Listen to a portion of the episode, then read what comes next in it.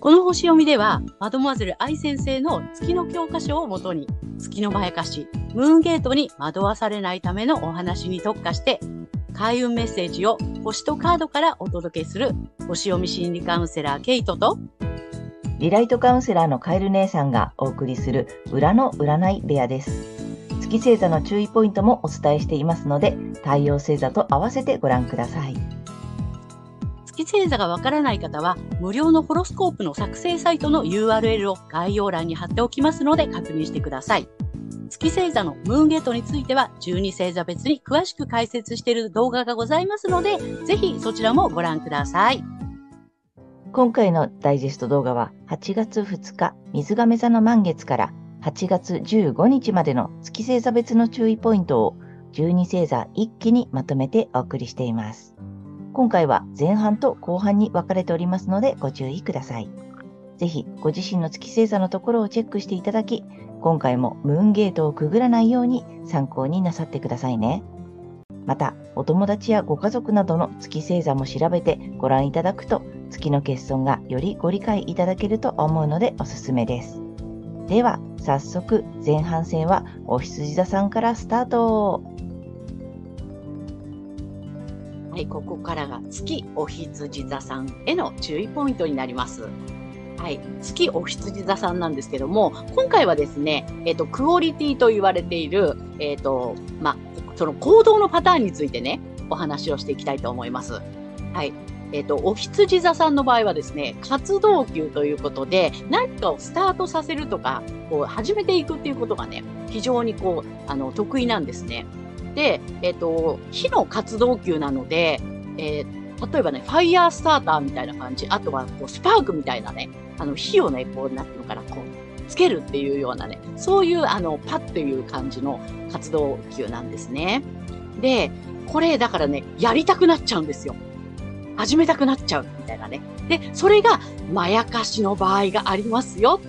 ね、気をつけてくださいねっていうね、そういう感じになっていきます。はい、むやみに活動こうねしたくなる時には一旦こう飲み込んでみてくださいっていう感じですね。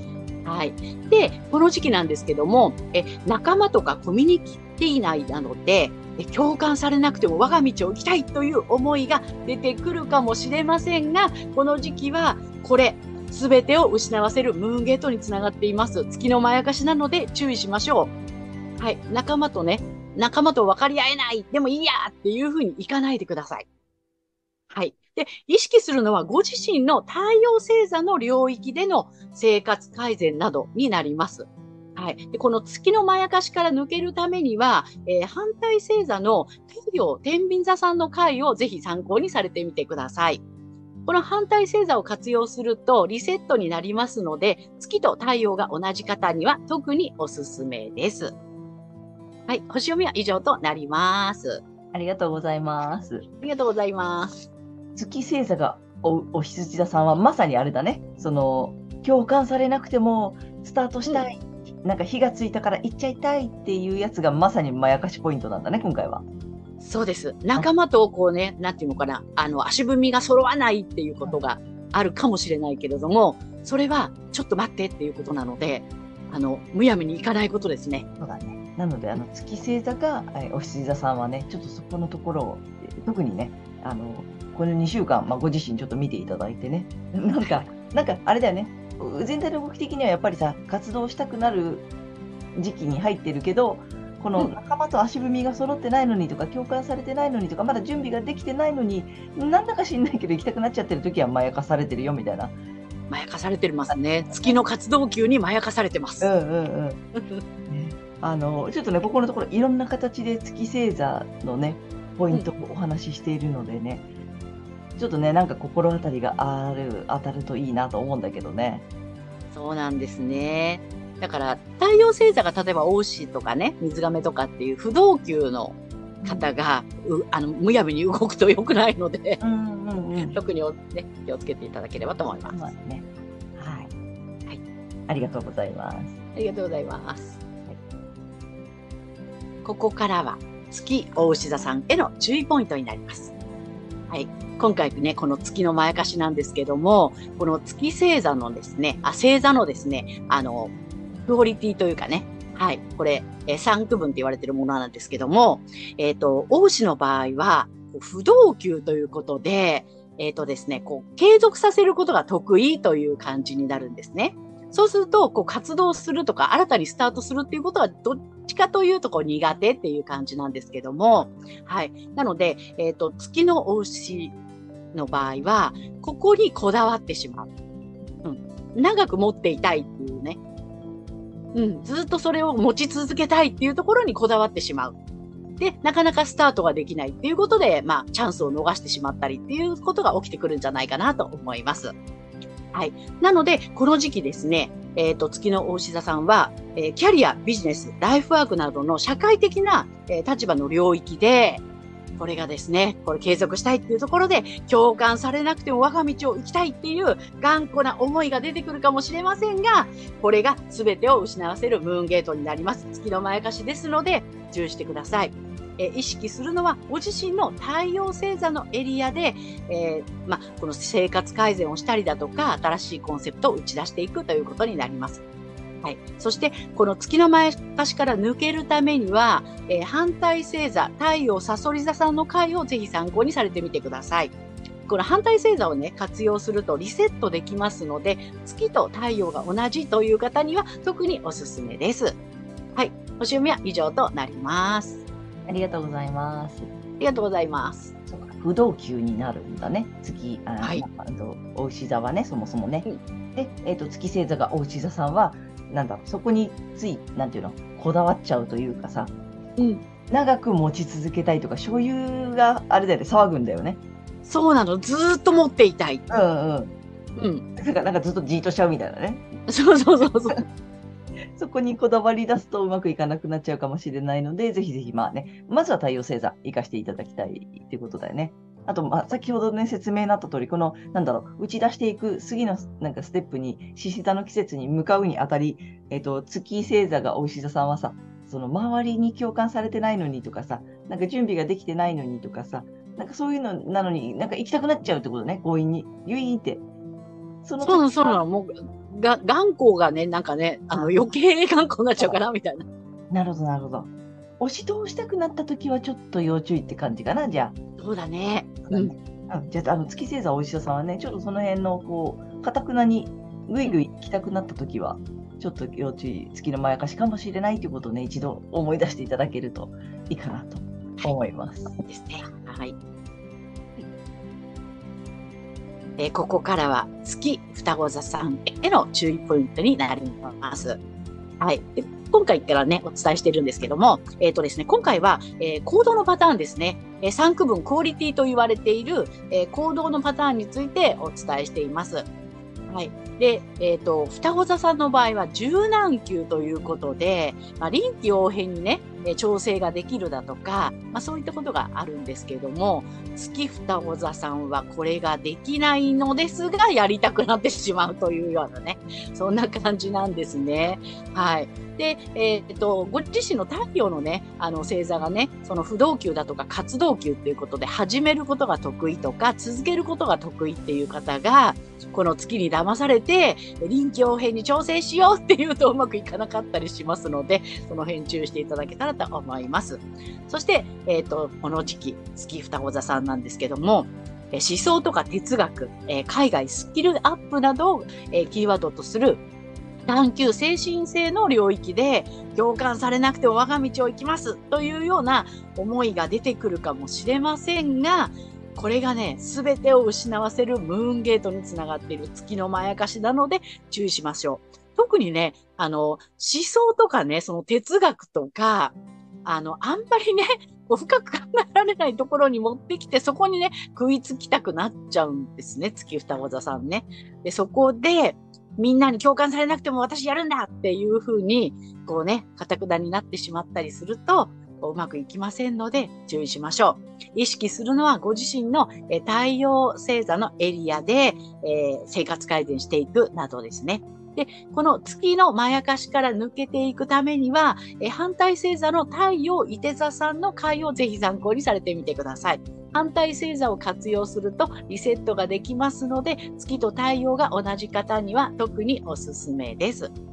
はい、星読みは以上となります。ありがとうございます。ありがとうございます。月星座双子座さん来ましたよ。はい。ちょっとあれね、美味しそうなやつね。好きそうなやつね。ね、だよね。まあ、私たちさ、2人とも月星座双子座だからさ、めちゃめちゃわかるんだけどさ、この、はい、難しそうなやつね。そうなの。うん、ややこしそうなやつね。そうなの。やりたくなるんだよね。やりたくなって、しかもほら臨機応変にできちゃうもんって思ったりしちゃうんですね。できるもんみたいになっちゃうからね。そう。そうだね。思想哲学、海外スキルアップとかね、なんかちょっとそれのなんかちょっと小難しそうなやつとかを見ると、あら素敵みたいなね。じゃあその辺をね気をつけていただけたらいいかなと思っています。はい、そうだ、柔軟球だもんね。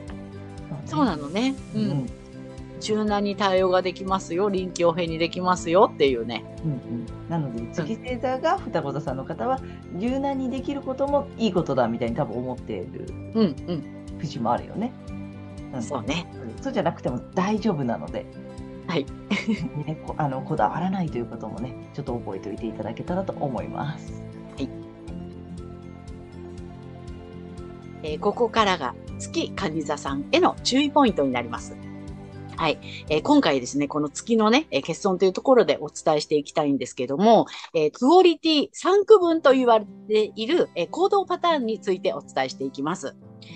蟹座さんはですね、活動級ということで、何かを始めていくとか、スタートさせるっていうことが得意なんですけども、蟹座さんの場合は、例えばその身内だとか家族とかグループのために、心を情緒的にね、この人のためにやってあげたいみたいな感じでこう始めていくとか、スタートさせるっていう、まあそういうね、行動パターンになっていきます。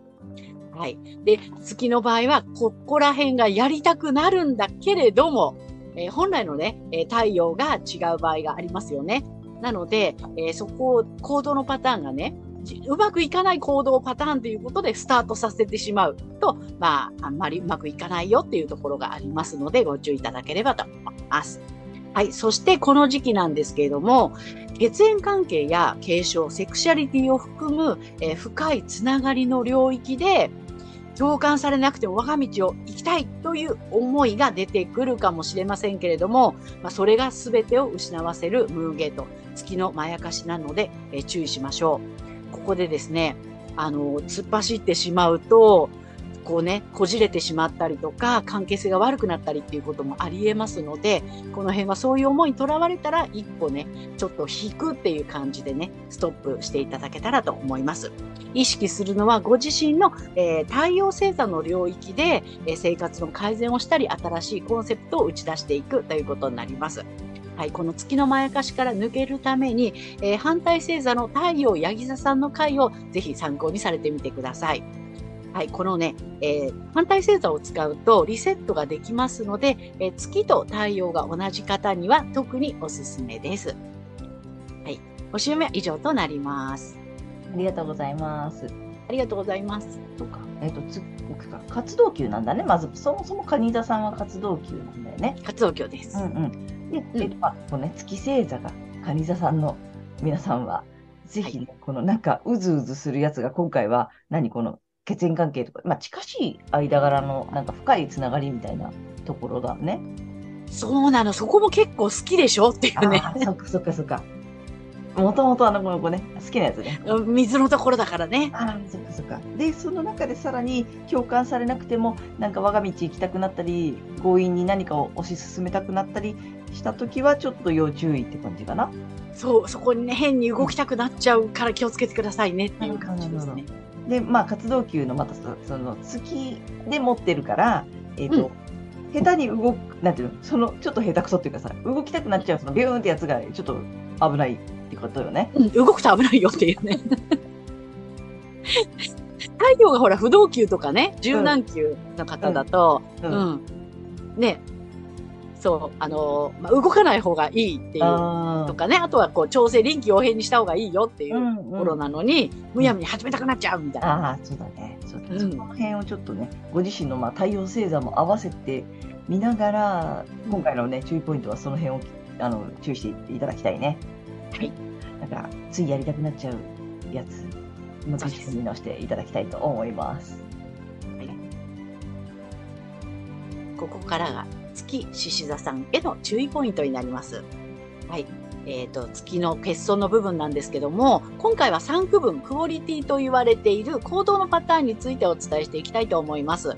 獅子座さんは、不動級ということで、安定させるとかね、維持させるっていうことが得意な形なんですね。それで、火の、不動級という形になりますので、自分のこの輝きをとにかくね、留めておきたいみたいな。燃える火ですよね。ずっと燃えてる火みたいな感じですね。注目を浴びたいというね。それをずっと継続したいというようなね。そんな感じの不動級なんですけれども、はい。月の場合は、そちらがね、そういう思いにとらわれるんだけれども、実はそれがそうじゃないよという。で、太陽の場合が、例えば活動級とか柔軟級っていうことになりますと、全くこの行動のパターンがそぐわないということになりますので、うまくいかないということになります。はい。ということで、この時期ですね、月の獅子座さんは対人関係とかパートナーシップ、結婚などがキーワードの対人関係の領域で共感されなくても我が道を行きたいという思いが出てくるかもしれませんが、これが全てを失わせるムーンゲートにつながる月のまやかしなので注意しましょう。